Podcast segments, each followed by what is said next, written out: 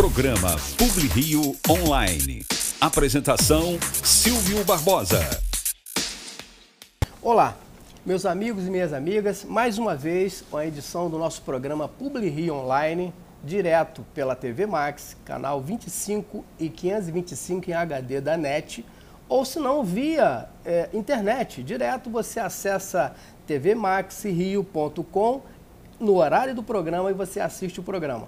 Após essa entrevista, ou, ou, ou, melhor, após o programa ir ao ar pela televisão, o programa vai ficar disponível nas mídias digitais, seja Facebook, WhatsApp, todas as mídias digitais e também vira um podcast, né? O podcast vai pelo, pelo Spotify e pelo Deezer.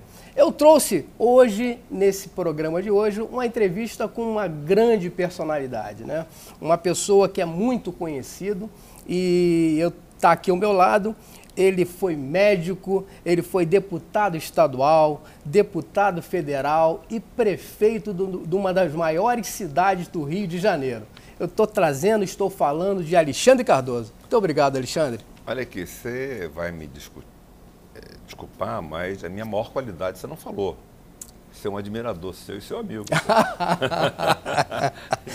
Alexandre, mas você sabe que você tem um currículo brilhante, né? Eu acho que. Eu, eu fico pensando assim, você é morador, foi, nasceu morador em Caxias, Caxias, nasceu. Minha vida é em Caxias. Imagino quando, quando você era menino, menininho, né? Se você pensava que fosse ser todas essas, tivesse exercer todos esses cargos de qualificação que você está exercendo o, o hoje? o meu pai foi médico, foi farmacêutico, e foi por isso que eu virei médico. Né? E o meu pai é, teve uma tuberculose. E nós perdemos tudo que nós tínhamos. Caramba! E eu fui vender cachorro quente. Caramba! Eu pegava um quilo de carne, fazia 15 churrasquinhos. Eu montei uma carrocinha de churrasquinho e de cachorro-quente. E durante algum tempo da minha vida, eu vendi cachorro-quente e churrasquinho. Né? Uhum. Nós saímos de uma classe média, papai dono de farmácia, e a mamãe comprou uma máquina Vigorelli para fazer anágua. Ah, fazer aquelas. Não existe mais. Não. É, e muito tempo nós nos sustentamos com isso. Né? O papai ficou internado dois anos. Né? É, e o pai tinha uma formação. Mas pensava já em política, essas coisas, Alexandre? O meu pai sempre teve uma formação política forte. Ele, ele participou do PTB, era muito amigo do Paiva Muniz, do Adão Pereira Nunes, entendeu? Tanto que pouca gente sabe, aquele hospital Adão Pereira Nunes de Caxias, quem colocou o nome fui eu. Entendi. Porque o Adão foi médico do meu pai, entendeu?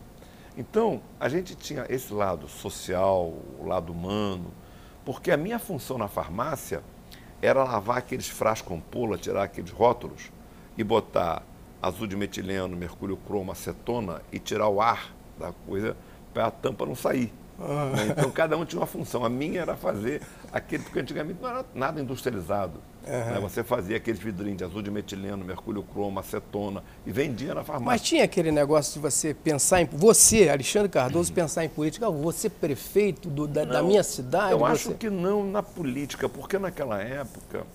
É, a política tinha uma outra conotação. Né? A política hoje está muito ligada às pessoas pensarem. E aí que é o erro da política, política e dinheiro. Entendi. Né? A pessoa que não tem uma profissão, é, qual a sua profissão? Político. Entendi. político. Não, eu acho que o cara pode ser até político, mas ele tem que ter uma atividade que remunere a vida dele. Né? Ele não pode, tudo da vida dele ter sido construído com a política. Aí eu acho que esse é um dos grandes erros da política atual do Brasil. É a pessoa se apresentar como um político profissional. Entendi. Eu acho que você pode ter uma atividade, você pode ser um radialista, pode ser um médico, pode ser um engenheiro, pode ser um gari, pode ser um professor, e ser vereador, deputado e tal. Agora, a pessoa não é nada, só é político eu acho que isso é um erro de, de, de estruturação da e vida. Tem alguns aí, né? É, não, eu, quer dizer, é a minha visão, não tem aqui a crítica A ou a B. Certo. Eu não gosto da política ser usada como única fonte de renda da pessoa. Entendi. Até porque o dia que a pessoa deixa de ser política, vai viver de quê? Vai viver de quê? Entendeu? Verdade.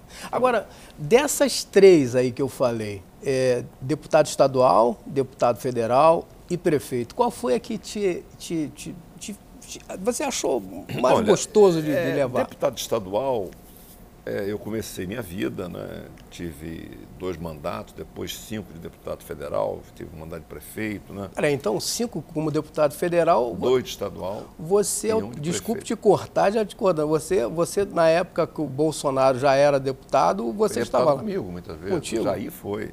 Eu, inclusive, criei a Frente Parlamentar em Defesa das Forças Armadas e, na época, fazia parte o Aleluia, o Delfim, chamamos ele para participar. E ele era assim? Continuava assim? Ele é uma pessoa que é, ele foca muito nas questões emergenciais. Por exemplo, quando nós criamos a Frente Parlamentar em Defesa das Forças Armadas, é para discutir a estratégia das Forças Armadas no Brasil. Por exemplo, eu mostrei que um porta-avião americano chamado Ronald Reagan tinha mais orçamento que toda a Marinha brasileira. Porque as pessoas não sabem, a Marinha brasileira é responsável pelo ciclo do urânio no Brasil. A Marinha brasileira é responsável pela Amazônia Azul. Como o Exército é um, um elemento fundamental da Amazônia. Sim. E aí eu falei, ô Jair, não vamos discutir salário. Aí ele acabou, papai, não, mas quanto ganha um capitão? Quer dizer, isso desmerece a, o debate. Entendi. Entendeu? Então, o Jair, o Bolsonaro, ele sempre teve essa forma de pensar nas coisas imediatas. Né? Eu acho que as coisas podem ser atropeladas. Né? É, eu, por exemplo, tenho o maior respeito pelo cabo, pelo sargento, mas você imagina amanhã um cabo se elege deputado federal. E esse cabo brigou com o general. Aí esse cabo agora chega e fala, general, quem está mandando agora sou eu. Uhum. Então, é, no exército é, é, hierarquia, essa né? hierarquia que faz a força ser preparada para a guerra, e tem que ficar bem claro que a função do Exército e da polícia é diferente. A polícia não foi criada para matar, não foi criada para aniquilar o inimigo. O Exército não. O Exército foi criado para aniquilar, para vencer, para matar. É? Quer dizer, e, e, as pessoas às vezes misturam essas duas funções. E o Jair, e o, e o Bolsonaro, presidente, ele, ele misturou muito isso. Né? Você é. tem que ser armado. É, Vem cá, eu, eu não sei andar armado. Um cara que tem 18 horas com um revólver na mão, aí ele entra na minha casa, eu vou para meu revólver, ele sabe, vai me mata. É, não é? é? Então, quer dizer, essas questões, elas têm que ter uma preparação maior para o debate. E eu nem, acho que nem ele acreditava que ele ia ganhar a eleição de presidente. Entendi. É? Tanto que ele não conhecia os seus ministros. Ele não conhecia o Mandetta, não conhecia o Moro, não conhecia 80% dos ministros. Você conhecendo já não é fácil administrar? Você imagina você administrar um país onde você não conhece os pormenores dos seus ministros. É, mas eu perguntei a você qual das três que você exerceu, deputado estadual, é, federal é, era, e prefeito? Foram em épocas diferentes. Por exemplo, a, o deputado federal, eu sempre tive lá uma avaliação do DIAP como um dos bons deputados do Brasil. Eu criei algumas leis é, como deputado estadual, eu fui o relator do sistema tributário do Rio de Janeiro. E criei uma lei muito importante, que é a redução da carga horária de trabalho da mãe de deficiente. Toda mãe de deficiente hoje trabalha a metade, que é uma lei minha. Entendi. A outra é o passe gratuito dos doentes crônicos. Todo doente crônico hoje anda de ônibus, anda de metrô com uma lei uma minha. Uma lei sua. Eu, como deputado federal, eu sou municipalista. Entendi. Porque você não você, quais são as duas coisas mais importantes que o Estado te dá? Saúde e educação. Quem faz isso é o município. Não é o governo federal, não é o governo estadual. Pode ser um ou outro. Ah, tem aqui um hospital federal, tem aqui um hospital estadual. Mas a função da ação principal dos municípios é saúde e educação. A terceira coisa que você mais quer, que é segurança, é o Estado. Então o governo federal, ele não faz saúde, não faz educação e não faz segurança. Entendi. Entendeu? Então, quer dizer, a minha função de deputado estadual foi muito boa, de deputado federal e de prefeito era um sonho. Só que as prefeituras, principalmente do Grande Rio, ela tem uma dependência muito grande de um chamado binômio, preço do dólar e preço do barril de petróleo. Quando eu comecei meu governo, o barril de petróleo estava em 108 dólares. Em 2016, com a crise que houve, baixou para 28 dólares. Vou te comparar hoje. Um prefeito hoje tem a unidade de tributação do município dele, o barril de petróleo está em 48 dólares, o dólar 5. Então ele recebe uma tributação em cima de 240 reais, que é os 5 vezes 48. Eu, quando deixei o governo, quando 2016, era 28 vezes 3, 3,2, era sobre 90. menos da metade. Caramba. Então eu perdia 30 milhões de reais todos os meses. Por isso que os prefeitos não foram bem avaliados. O Eduardo Paes, que ganhou a eleição agora, ele não conseguiu colocar o candidato dele no segundo turno. É verdade. O segundo turno foi Crivella e Freixo. Verdade. Eu deixei a prefeitura e botei o meu candidato no segundo turno. Mas, por exemplo, o Sandro Matos se deu mal, o Bonier se deu mal, todo mundo. Hum. Por quê? Porque o sucesso de uma gestão, ela está diretamente ligado à capacidade de receita dessa gestão. E o prefeito tem pouquíssima ingerência na receita. Por exemplo, qual é a ingerência do prefeito no ICMS? ICMS é circulação de mercadoria é. e serviços. Se a economia vai bem, o ICMS você compra, vende. É... Por isso que eu falo assim, Alexandre, e o roubo é o grande problema? Não estou incentivando o roubo, não. Mas o roubo não é um negócio importante na administração. O importante é saber o seguinte: não é que não seja importante, é, é, é, ele é fundamental não deixar ter roubo. Mas, por exemplo, em termos é, de, de, de, de, dinheiro para o, para o município, para o Estado, é só você ver o seguinte: é, um município, um prefeito rouba 3, 4 milhões por mês, é um ladrão, tem que ser preso e tal, papá. Mas se o município arrecada 500 milhões, é menos de 1%. Não é que, não, que tenha que ter o roubo, não tem que ter o roubo de nada. Sim, sim. Mas, agora, se a atividade econômica cai Aí, e ele perde 30 milhões por mês, ele, ele pode ser o cara mais honesto do mundo que não vai conseguir governar. Eu queria pegar, que você aguardasse um pouquinho, que eu quero ir aos comerciais, mas já vou deixar na tua cabeça a próxima pergunta. O presidente da República, Jair Bolsonaro, disse que o país está quebrado. O governo do estado do Rio de Janeiro diz que não tem dinheiro de jeito nenhum. É, o município também não tem dinheiro. Ô Alexandre Cardoso, você que é uma pessoa que conhece de todos esses meandros aí, como é que a gente vai governar? Isso o senhor responde depois. Como é que a gente vai governar sem dinheiro? Daqui a pouco a gente volta. Programa Publi Rio Online. Apresentação Silvio Barbosa.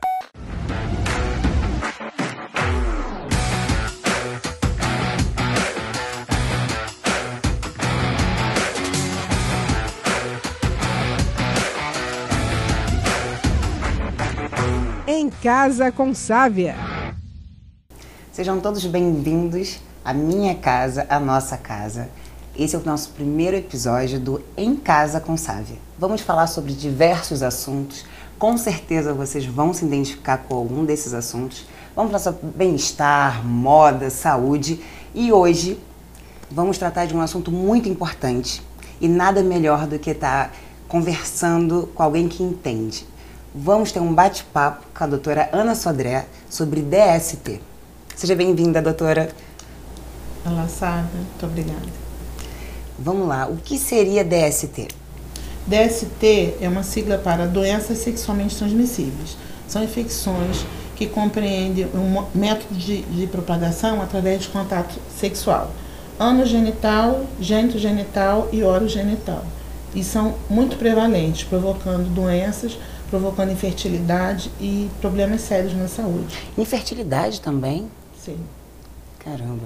Como que as, as pessoas que, é, que estão assistindo a gente pode se antenar? Quais são os primeiros sintomas dessas doenças? Muitas dessas doenças, elas são o que a gente chama de oligosintomáticas, são pouco sintomáticas, ou têm sintomas inespecíficos. Mas quando eles acontecem, os mais comuns são corrimento genital, feridas genitais e úlceras genitais, verrugas. É, alguns, algumas outras doenças apresentam sintomas que a gente chama de orgânicos, como manchas na pele e outros sintomas. O importante é que todo o diagnóstico é feito através do exame médico, que vai compreender a anamnese, que são perguntas que são dirigidas aos pacientes, exame físico, o paciente é examinado, e exames complementares, que vão marcar qual é o tipo de infecção para que seja feito o tratamento. Gente, é de suma importância. Tá indo quanto tempo mais ou menos que deve ir numa no ginecologista, enfim, no médico, seis, seis meses, uma vez por ano? As consultas As médicas consultas de médicas. rotina devem ser feitas anuais. Mas se há algum tipo de sintoma ou suspeita, ao invés de buscar o balcão da farmácia para se tratar com medicamentos por autorrecreação, por indicações, ser feita uma consulta médica tão logo seja detectado o sintoma. Mas se a pessoa já tem né, o hábito de uma vez por ano estar tá se constando, você diminui bastante a, a, as chances de né, estar com uma doença, porque como muitas das vezes a pessoa não consegue ver, não é verdade? Fazendo periodicamente o, o, o, os cuidados, os exames, aumenta a chance da pessoa evitar, evitar problemas futuros. E como a pessoa pode estar prevenindo, está tratando a DST? Evitando o comportamento de risco, que é usando é, métodos de barreira, e evitando comportamento de risco, que é a multiplicidade de, de parceiros. Sendo feito o diagnóstico, é feito o tratamento de acordo com a síndrome que for apresentada. E o médico assistente é a pessoa indicada para poder ser, fazer esse diagnóstico. Hoje a gente observa que a vida sexual está cada vez mais precoce. Isso é um alarme, né, doutora, para as doenças? Sim, porque o ato sexual ele compreende o prazer, mas também a prevenção e a maturidade. Até que esse jovem tenha maturidade para lidar com as consequências, seria bom que ele se prevenisse e buscasse informação. Informação é sempre a melhor arma contra qualquer coisa, principalmente contra as doenças que podem ser prevenidas, e a DST é uma delas. E agora, para encerrar, Quais seriam as DSTs mais comuns, doutora? As mais comuns que a gente vê com mais prevalência são HIV, gonorreia e sífilis. Gente, é muito importante você buscar informação com pessoas que realmente saibam. Programa Publi Rio Online. Apresentação Silvio Barbosa. Alexandre, é, então no bloco anterior eu perguntei a você o seguinte: como é que vai a gente, como é que o governo pode governar um país que está o presidente falou que o Brasil estava quebrado, né? E também tem problemas aqui no estado do Rio de Janeiro. E eu queria saber de você como é que a gente consegue governar sem dinheiro. Primeiro, o presidente ele confundiu o governo com o país. Né? O agronegócio nunca faturou tanto como tá fatura bombando, atualmente. é verdade. É. É, o barril de petróleo está vivendo uma época de ouro. É, o Brasil está exportando as commodities, né? É, a Bolsa recuperou 100% que tinha perdido com a pandemia.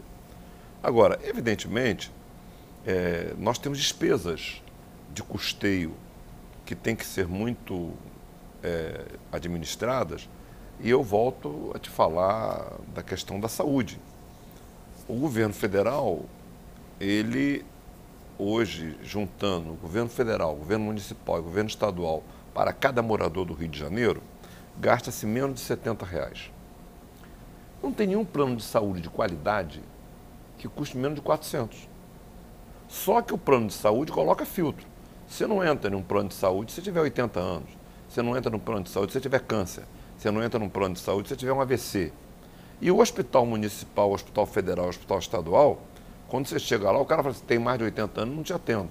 Ele atende todo mundo. É. Então, evidentemente, a saúde pública é muito boa. Agora, é muito boa porque ela gasta 70 reais. Não é? Agora, a qualidade do que você oferta com 70 reais é muito ruim. Uhum. Agora, como você só gasta 70, seria eu te falar assim, ó, vai lá e compra um carro bom com 5 mil reais. Aí fala assim, você vai comprar um carro bom com 100. Aí o cara de 100 compra um carro maravilhoso, você compra um carro ruim. É. Às vezes você com 5 fez um grande negócio e o cara de 100 fez um péssimo. Então, o hospital público com 70 reais, ele faz um tremendo atendimento à saúde. Agora, como é que faz? Tem dinheiro para aumentar esse, esse repasse da saúde? É, você sabe qual é o percentual de pessoas que não pagam IPTU na cidade do Rio de Janeiro? Não. 52%. Só 48% pagam. Então, quer dizer, aí o IPTU é você tá caro. Está falando do Estado, do, do, município do, município do Rio de Janeiro. Certo. Mas você vai para a Baixada, em Caxias, 40% pago, 60% não pago. Em Belfo Roxo, 25% pago e 75% não paga. Aí o IPTU é caro e não dá resultado. Entendi. Por quê? Porque você, por exemplo, eu vou te dar outro exemplo. Você tem três contas para pagar. Tem que pagar o IPTU, a conta de luz e o telefone. Qual que você não paga? O IPTU. É. Por quê? Porque que a capacidade de cobrança do Estado é nenhuma. Quando privatizaram a telefonia, se você não pagar, eu posso cortar. A luz, se você não pagar, eu posso cortar. É. E o IPTU, se você não pagar, daqui a quatro é. anos o município é, vai estar pagando. Então, quer dizer, a capacidade de cobrança do Estado brasileiro é muito ruim.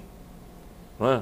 Agora, quando privatizaram as concessões, privatizaram, disseram o seguinte, você pode cortar com 15 dias. Né? Querem privatizar a SEDAI. Quem é que paga água no Morro de São Carlos? Quem é que paga água ou esgoto na Rocinha? Quem é que paga água é, na, na, Comunidade tal. Na comunidade tal. Aí o cara fala assim, mas o serviço ele não é bom porque ninguém paga. É. Não é? É, como é que você está vendo essa condução dessa pandemia no nosso país? O que, que a gente poderia melhorar? Ô Silvio, é, eu, o que nós vamos fazer aqui é um pouco de saúde, né? informar as pessoas. Por exemplo, todo mundo fala assim, Doutor Alexandre, vamos matar o vírus? O vírus não é um ser vivo. O vírus é alguma coisa que é um RNA, que é uma proteína que entra na célula e ela só consegue ver dentro da célula. Tanto quando as pessoas falam assim, eu mato o vírus, eu já vi que não conhece de vírus, porque o vírus não tem vida. Não é? Segundo, é, o vírus é alguma coisa que a função dele é se replicar. Ele entra na célula, contamina outra célula, contamina outra célula, e ele é mais virulento, ele é mais é, determinantemente ruim para o corpo pela capacidade de replicação dele. É? Então, outra coisa é que vírus não tem remédio, diferente da, da bactéria. Tanto que as pessoas hoje estão tendo coronavírus, estão tomando assim. Aí eu tomei azitromicina e cravolim. Azitromicina é para você não deixar a bactéria entrar em você, para você fazer uma prevenção de uma possível pneumonia bacteriana. Agora, quais são os remédios que estão usando para vírus? Que em março e fevereiro os médicos não sabiam. Corticoide, que é um anti-inflamatório, e os anticoagulantes. Então, isso melhorou o conhecimento do médico sobre a doença. E as pessoas confundem ter o vírus e ter a doença. Por isso que as pessoas falam assim, é, doutor Alexandre, é aquela pessoa se reinfectou. Reinfectou como? Eu tive coronavírus. Então eu estou com a minha imunoglobulina G, que é a IgG, alta. Eu tenho imunidade para não deixar o vírus replicar dentro de mim. Mas se eu chegar em um hospital, respirar e tal, eu vou respirar o vírus. Mas você consegue passar para outra pessoa? Não. Deixa eu acabar a explicação. Hum. Aí a pessoa faz o suave, fala assim: olha aqui, você já teve e agora está novamente contaminado. Eu tenho o vírus, mas não tenho a doença. Uhum. Eu não tenho os sintomas não há explicação para você contaminar quando você tem uma carga viral baixa. Por isso que você, no primeiro dia da infecção, por exemplo, eu comecei a sentir o sintoma hoje, tá? É, quando que eu me infectei? Três ou quatro dias antes. No primeiro e no segundo dia, provavelmente eu não contamino ninguém, que minha carga viral é baixa. E aí, e a partir do terceiro dia, e quando eu fico sintomático, a minha carga viral é alta. Então, se eu fizer o PCR, que é aquele do SWAB, que é você tirar, no segundo e terceiro dia vai dar negativo. Aí o cara fala assim, mas esse exame dá negativo? É que você fez o exame sem orientação médica para saber quando deveria fazer. É. Aí tem dois outros exames, que é o IgG e o IgM. O IgM, que é a imunoglobulina M, ela começa a aparecer no seu corpo no oitavo dia. Porque é uma espécie de uma guerra o vírus entra e o seu corpo produz o anticorpo, o soldadinho, que é o IgM. É. Aí esse IgM vai enfrentar o vírus, não vai deixar ele se replicar. Se ele ganhar a guerra, você não vai ter sintoma. E se você não ganhar a guerra, você vai ter sintoma. Esse IgM só pode ser pedido no oitavo dia. Aí você ganhou a guerra, você produziu o IgG. Não aparece antes do trigésimo dia. Aí o cara fala assim: eu fiz o IgG, deu negativo. Porque pediu no oitavo dia. Eu fiz o IgM, deu negativo, pediu no segundo dia. Eu fiz o PCR, deu negativo, pediu no terceiro dia. Por isso que medicina tem que ser debatida e feita por médico. Hoje tem gente lendo 10 minutos de Google é. e receitando Doutor ivermectina, é. receitando hidroxicloroquina. Agora, ah. o, você falou do SUS. Para a gente terminar, é, o SUS ela, tem um papel muito importante na imunização ou na, na, vacinação desse pessoal todo. Como é que você vê essa, essa situação? Quer dizer, primeiro eu acho que todas as vacinas serão iguais. Tem duas vacinas mais modernas, que é a chamada Moderna, que é dos Estados Unidos, e a Pfizer, que são feitas do RNA mensageiro. E as outras quatro que estão em teste, que uma é feito do vírus é, quimicamente impedido de replicar, que é a chinesa, e três feitas de adenovírus, que é um vírus que não faz mal, que é a inglesa, que é a, a, a outra americana da Johnson e a russa. Tá? Agora, todas as vacinas são testadas no mundo todo. E esse negócio de dizer que a vacina é chinesa, inglesa, você sabe onde é fabricada a vacina inglesa? Na China. É, acho... 100% da a fábrica da Oxford é na China. 85% de todo o insumo de vacina ou vem da Índia ou da China. Seja ela a que vai ser feita aqui, seja da Rússia, seja americana, 85% é feita na Índia ou na China. Então, quando a pessoa fala assim, eu não vou tomar a vacina chinesa, eu falei, meu amigo, o senhor não sabe que ela é fabricada na China. Até entendeu? as máscaras, tudo de lá não, da China. O, o, o, Silvio, o fato da China não ter previdência ela faz o custo da sua produção ir lá para baixo. Mas e o SUS? Eu perguntei sobre o SUS. O, SUS é, é uma grande sacada, só que o SUS com a municipalização, ele faz com que você crie diferentes qualidades de município. Então, por exemplo, você pega um município que não tem recurso e pega outro que tem recurso. Aí o cara fala assim, aquele município está fazendo uma saúde melhor. Você quer ver? Rio de Janeiro. Onde é que é o Hospital de Ipanema? É Ipanema. Hospital da Lagoa, da Lagoa. Esses hospitais não têm recurso do município. Mas ninguém sabe disso. Agora ele atende 100% dos moradores do Rio. Isso daí é um paraíso para o município do Rio de Janeiro. Então eu acho que o SUS tem que ser rediscutido o seu financiamento e eu acho que a gente podia marcar um dia de discutir refinanciamento do SUS. É, não, outras coisas. É. Alexandre, ficou faltando um montão, tinha mais pergunta para você aqui, ficou faltando muita coisa. Eu quero, é, espero a sua volta aqui no nosso Isso. programa. E eu gostaria já, desde já, de agradecer a sua presença tão ilustre para o nosso programa aqui hoje. Agradecer a você e dizer que uma das qualidades que eu tenho é ser seu admirador e amigo. Ah, muito obrigado, tá Alexandre. Grande abraço a você. Um abraço. Programa PubliRio Online. Apresentação Silvio Barbosa.